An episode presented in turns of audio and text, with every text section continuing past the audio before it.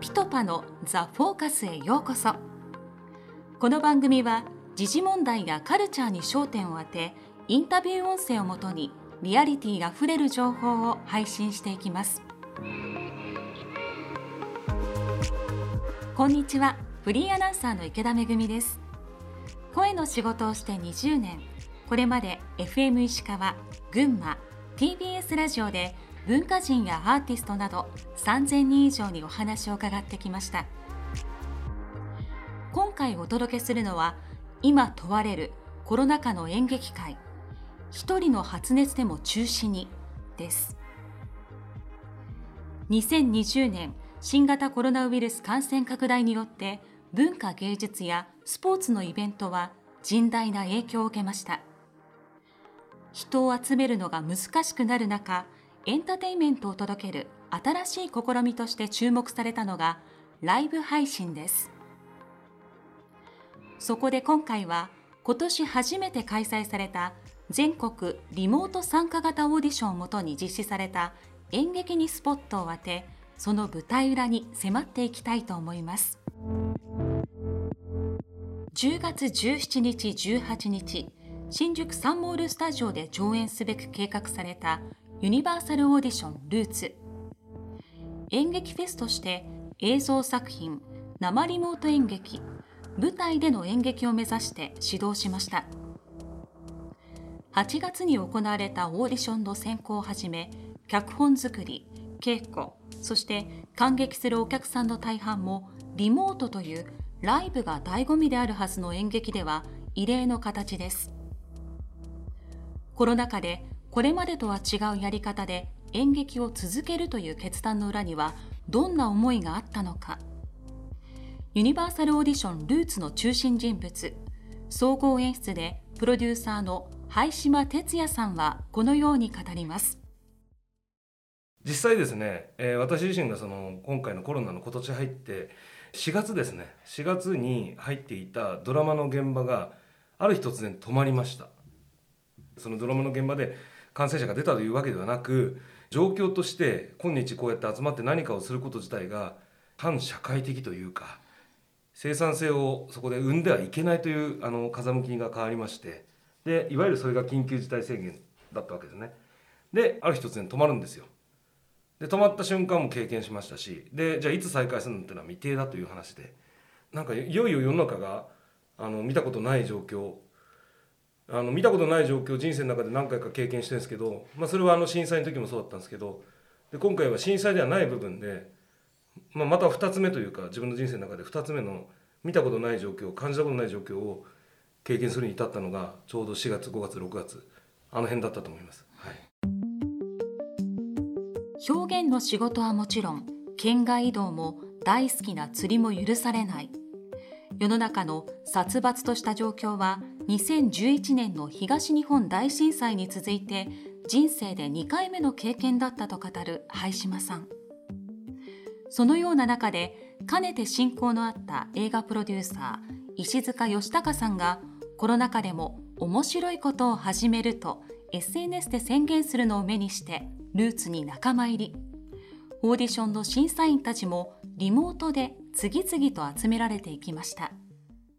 あの会社の組織と大体ちょっと近いと思うんですけどこの部署があると多分この仕事が透明になっていくクリアになっていくっていう部分を一個ずつ書き出したんですよね。そうするとここにこの人が足んないあの人が足んないっていうやりたいことがまずあってでその下に具体的に人をつけていってでその人をつけていった中で自分たちの知り合いの範囲内でしかそれを集められないので割と公募というよりかは声をかけていったという流れですね。集まったのはアートディレクター映画監督カメラマン演出家に脚本家。住んでいる場所も東京名古屋札幌とバラバラでしたがそれが面白いと灰島さんは言います。主にあの皆さんよく知ってる Zoom というあのシステムを使って遠方でも疑似対面をしながらことを進めていくというのが今回やってみてそれが成立するんだなっていうのが分かって。で進めていくとやっぱりねこれ面白いんですよ。ある日突然今回17 18にたまたまその北海道のメンバーが来てくれたんですよ。写真を撮る人間だったり。これで初めて会うわけじゃないですか。だ初めてじゃないんですよね。そこで会ってももう絶対窮地の方なんですよ。で心も会話しつつあったんでなんかほんとすぐ仲良くなれて。まあだから逆に言うとメリットデメリットあると思うんですよね。会えないから伝わらないこと微妙なさじ加減だったり人格だったりその画面で絵と音でしか伝わらないって多分ちょっと違うんですよね本当の人間関係では。でその同じ空気感にいるとか空間にいるとかっていうことによって初めて伝わる熱意とかってあるじゃないですか。でそういう部分がちょっと難しいのかなとは思ったんですけどことを一緒に進めていくとかビジネスをやっていくとかっていうことは全然できんだなっていうことは分かりました。そして8月に開催されたオーディションには808人もの応募があったそうです。まあ、唯一制限を設けるとしたら年齢ぐらいだったんですよね。39歳以下。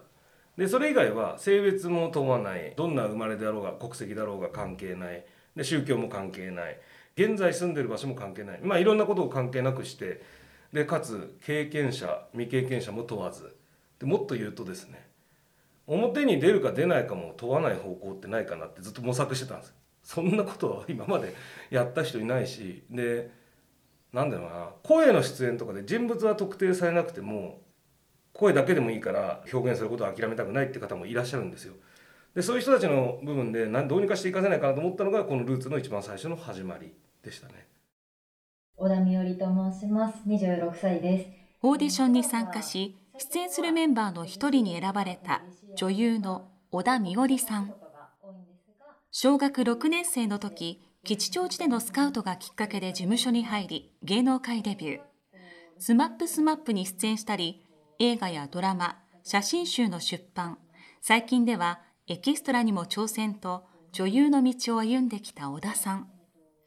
これまでに受けたオーディションの数は200から300は優に超えているといいます。今回ルーツのオーディションはどのように知ったのでしょうか？確かツイッターでどなたかがリツイートしてたのを偶然見つけてなんだこれと思って。で、まあ、公式ホームページに飛んででちゃんと読む前にあもうこれ応募しなきゃいけないなってなんとなく思ってもうすぐ事務所にこれ応募したいですいいですかみたいな感じで聞きました。リモート審査はどういうところを見て人材を選んだのか灰島さんは語ります。僕の中での基準はリモート審査で一番重視してたっていうのはですね自己表現ができるかどうかっていうことを一番見てましたね。でこの人はどんなキャリアがあってどんなお芝居ができて過去の経歴がっていうのはほぼほぼ見てないです。ただあのメディアに出てる方も当然いたしどんなことをやってきたってことを認識しやすい人もいたんですけどそうでない方も全然普通にいらっしゃったんでこのルーツっていうことの企画の一番の根本が過去の自分をちゃんとしっかり整理できて未来に向かって表現をしていく人たちを応援しようという一番のコンセプトがあるんででその過去の自分に対して向き合えるかどうかで向き合えなくても僕らが何かお手伝いしたら向き合うことがによってその彼彼女、まあ、いろんな人が救われる可能性がある人そういう人をできる限り僕は表現の場に連れていきたい。そういうふうに思いました。選ぶ人も選ばれる人もどちらもモニターを通じてしか向き合うことのできないリモートでのオーディション。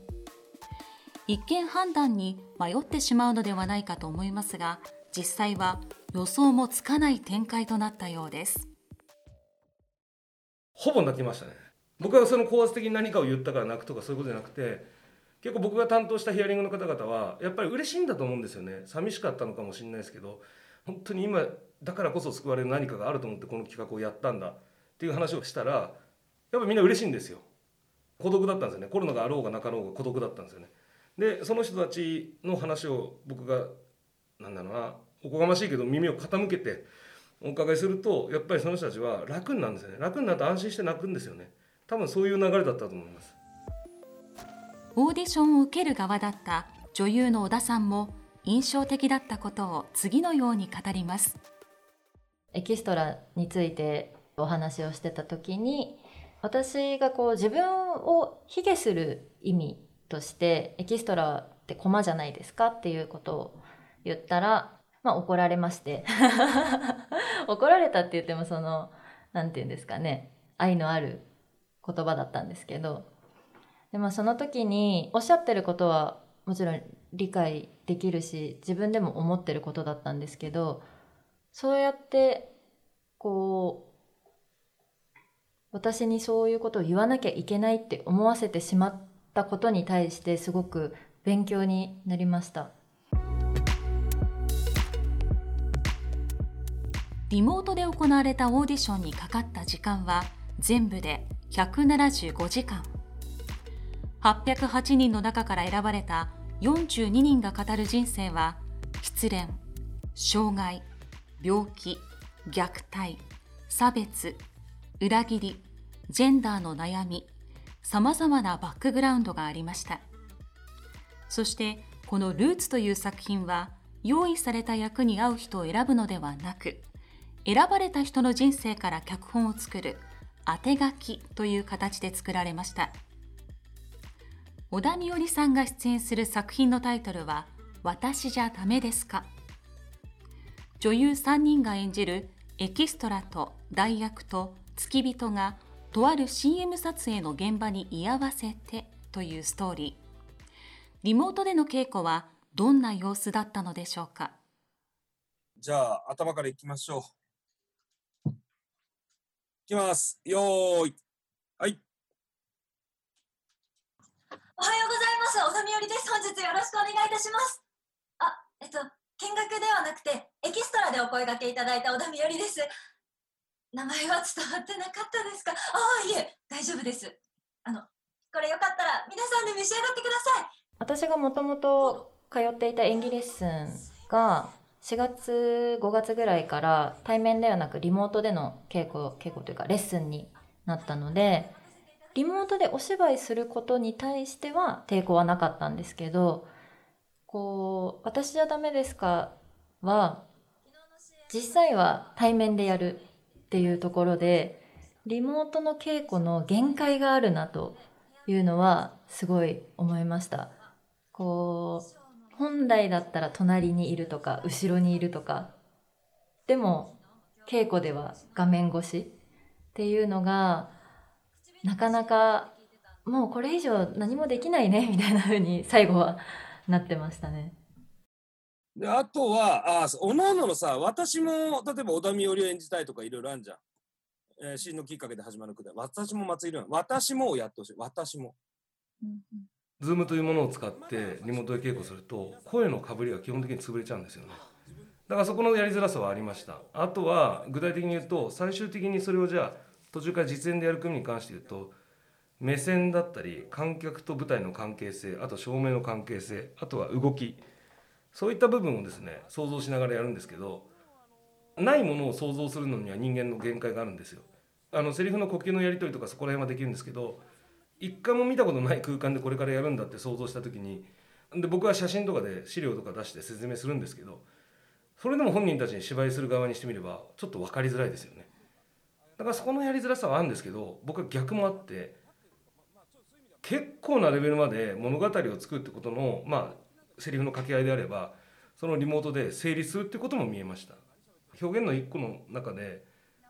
道具が人間になれることはできないんですけど人間が道具になれたり使いこなすことっていくらでもできると思うんですよ。そこが一番なんですか今回のやってみて思ったのはあその壁はそんなに高くなかったなという。1ヶ月ほど稽古を重ねユニバーサルオーディションルーツ第1回公演「コロナは私を殺せない」は10月17日初日を迎えました。コロナ対策も万全な中開幕。回線の不具合で音声の乱れがある映像作品もありましたが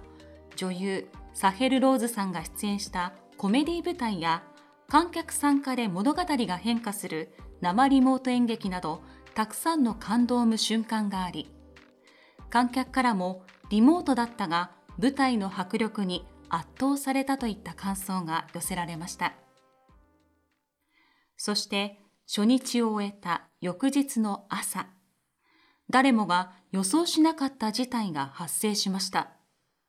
まあ、朝劇場自体が開くのが、まあ、大体9時10時前、まあ、これ午後からの公演なんで9時45分とかに僕は現場ついててで劇場さんに挨拶してでいよいよじゃあ今日は今日でこういう部分で昨日の反省も含めてやっていきましょうね。という部分を技術打ち合わせを全体打ち合わせをして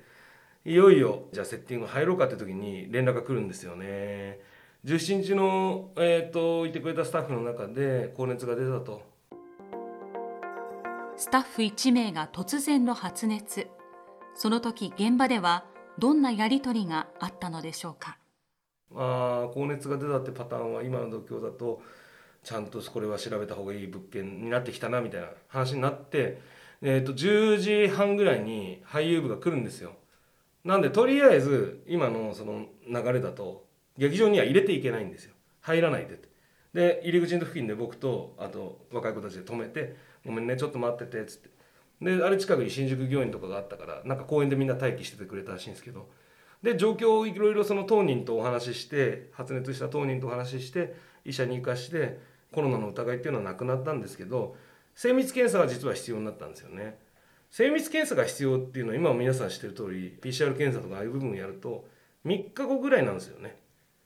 ってことを考えたらそのバッファーは不確定要素だなこれは林島さん無観客でしますか？って来たんですよ。それが11時前なんですけどただ僕として無観客でやることの意味っていうのがちょっと違うなと思ってて。これは17日18日の両方の演目を同じクオリティでやりたかったんですよね。クオリティっていうのは同じ条件でやりたかったんですよね。で18日で、えー、それが成立しないんであればこれはやめるべきだ。が僕の結論でした。例えばですけどお客さんを入れなかったとしてもリスクってそんな減ってないんですよ。とかって考えるとやることの何ていうのかな成功っていうものがどこに置くかだと思うんですけどそんなには成功には僕の中では感じなかったんでこれはもうしょうがないと思ってみんなに謝りながら、えー、一旦中止だというような話をしました。中止の発表してこう周りの反応っていうのはどういう感じでした？特に俳優部の方々はもう鳩が豆鉄砲食ったみたいなもうなんかきょとんですよね。急にそのはしごがなくなった感。えやってきたんだよね。なんだろうこれ現実なの夢なの？みたいなリアクションをみんなしてて。ただまあ技術スタッフテクニカルスタッフと僕に関してはなんだろうなそういう事態も当然あると言いながら、えー、実演の方を踏み切ったので僕の中ではそんなに慌てはしなかったです。ただショックはでかいですね。やっぱりやりたかったしお客さん入れてやりたかったし、うん、運営ってことに考えると本当の部分であの収益を上げることができなかった。でスタッフの技術費とかレンタル費とかいろいろ考えると本当のプロデュースする側としては損益が生じるっていうことも分かったし。ただ1にも2にもやっぱり人の命変えられないんですよね。で感染のその未知数が計り知れないこのコロナっていう部分を安易に考えるのは多分ダメだと思っているんでダメというのは何だろう表現するものにあらずというふうに僕は感じているんであのそこの部分を履き違えてはいけないなって自分にも戒めましたね。こういうのってガイドラインってあるんですかね？一応ですねあの劇場ガイドライン、えー、こういう事態がなったらこうしてほしいっていうのは各劇場さんでまず持ってます。であとは、えー、僕らの中でのそのエンタメ業界じゃないですけど各プロダクションがつくんですよ。うちの会社としてもそういう時のためのガイドラインっていうのを作るしあと予防策っていうことも作ってこれは各々興行主とかやってるプロダクションっていうことが出してるのが多いですね。本来ならこの日千秋楽の大鳥で上演予定だった作品「私じゃダメですか」出演者の小田美織さんはどのように受け止めたのでしょうか？劇場の前に着いてでスタッフさんに「ちょっとまだ入れないです」って言われて私多分集合の30分前ぐらいに着いちゃったんですよね。で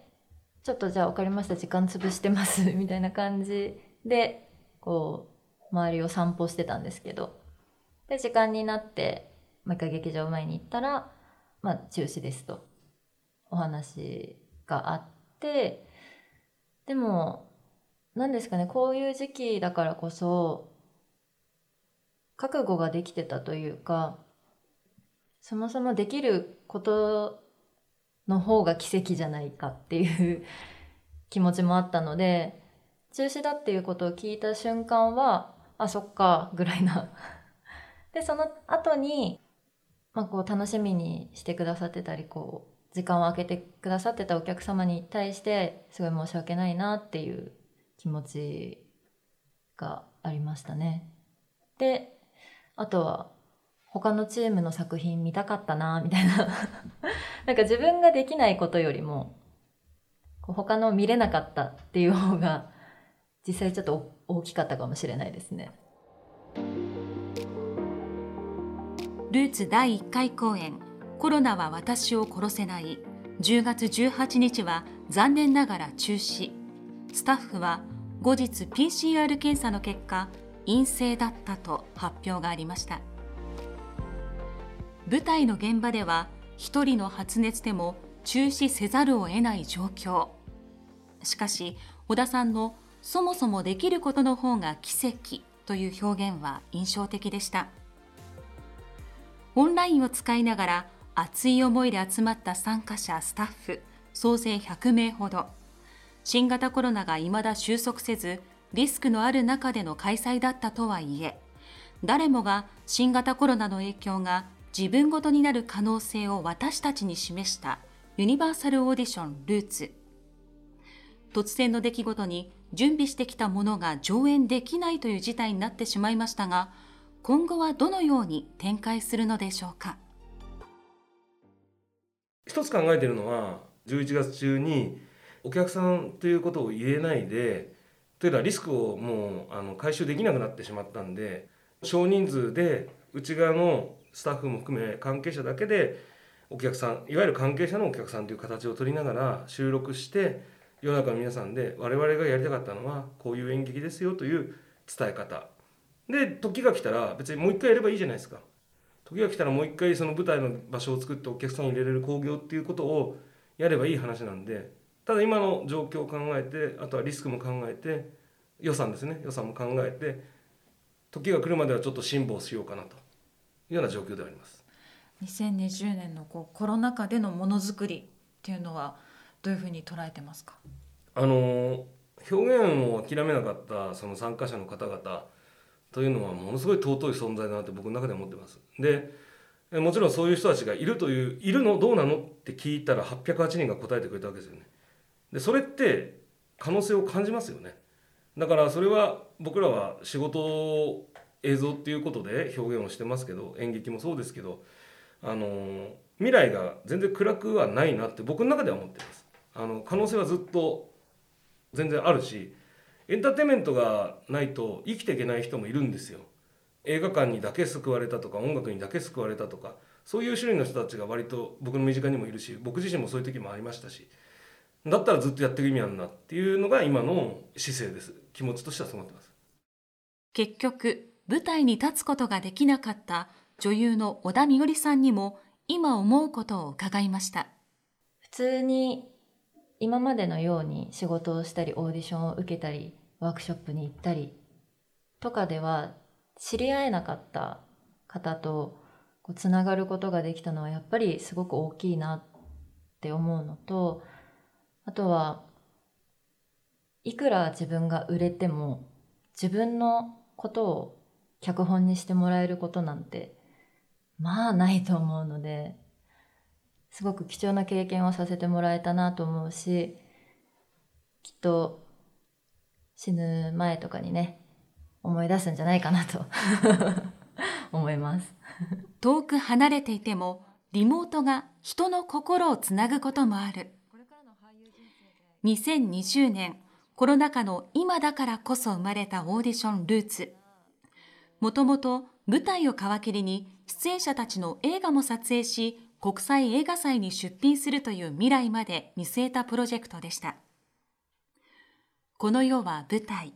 人は皆役者。かのシェイクスピアも語ったように人生に光を与えエンターテインメントとして感動を届けるプロジェクト。中止さえドラマチックと捉えるならば来年以降の映画がどうなっていくのか楽しみに待ちたいと思います。今回はユニバーサルオーディションルーツを通して今問われるコロナ禍の演劇界一人の発熱でも中止にをお送りしました。お相手はフリーアナウンサーの池田めぐみでした。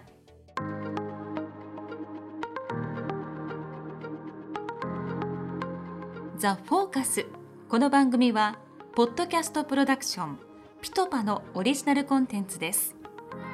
番組の感想リクエストは詳細欄の URL よりお待ちしています。それではまた次回お会いしましょう。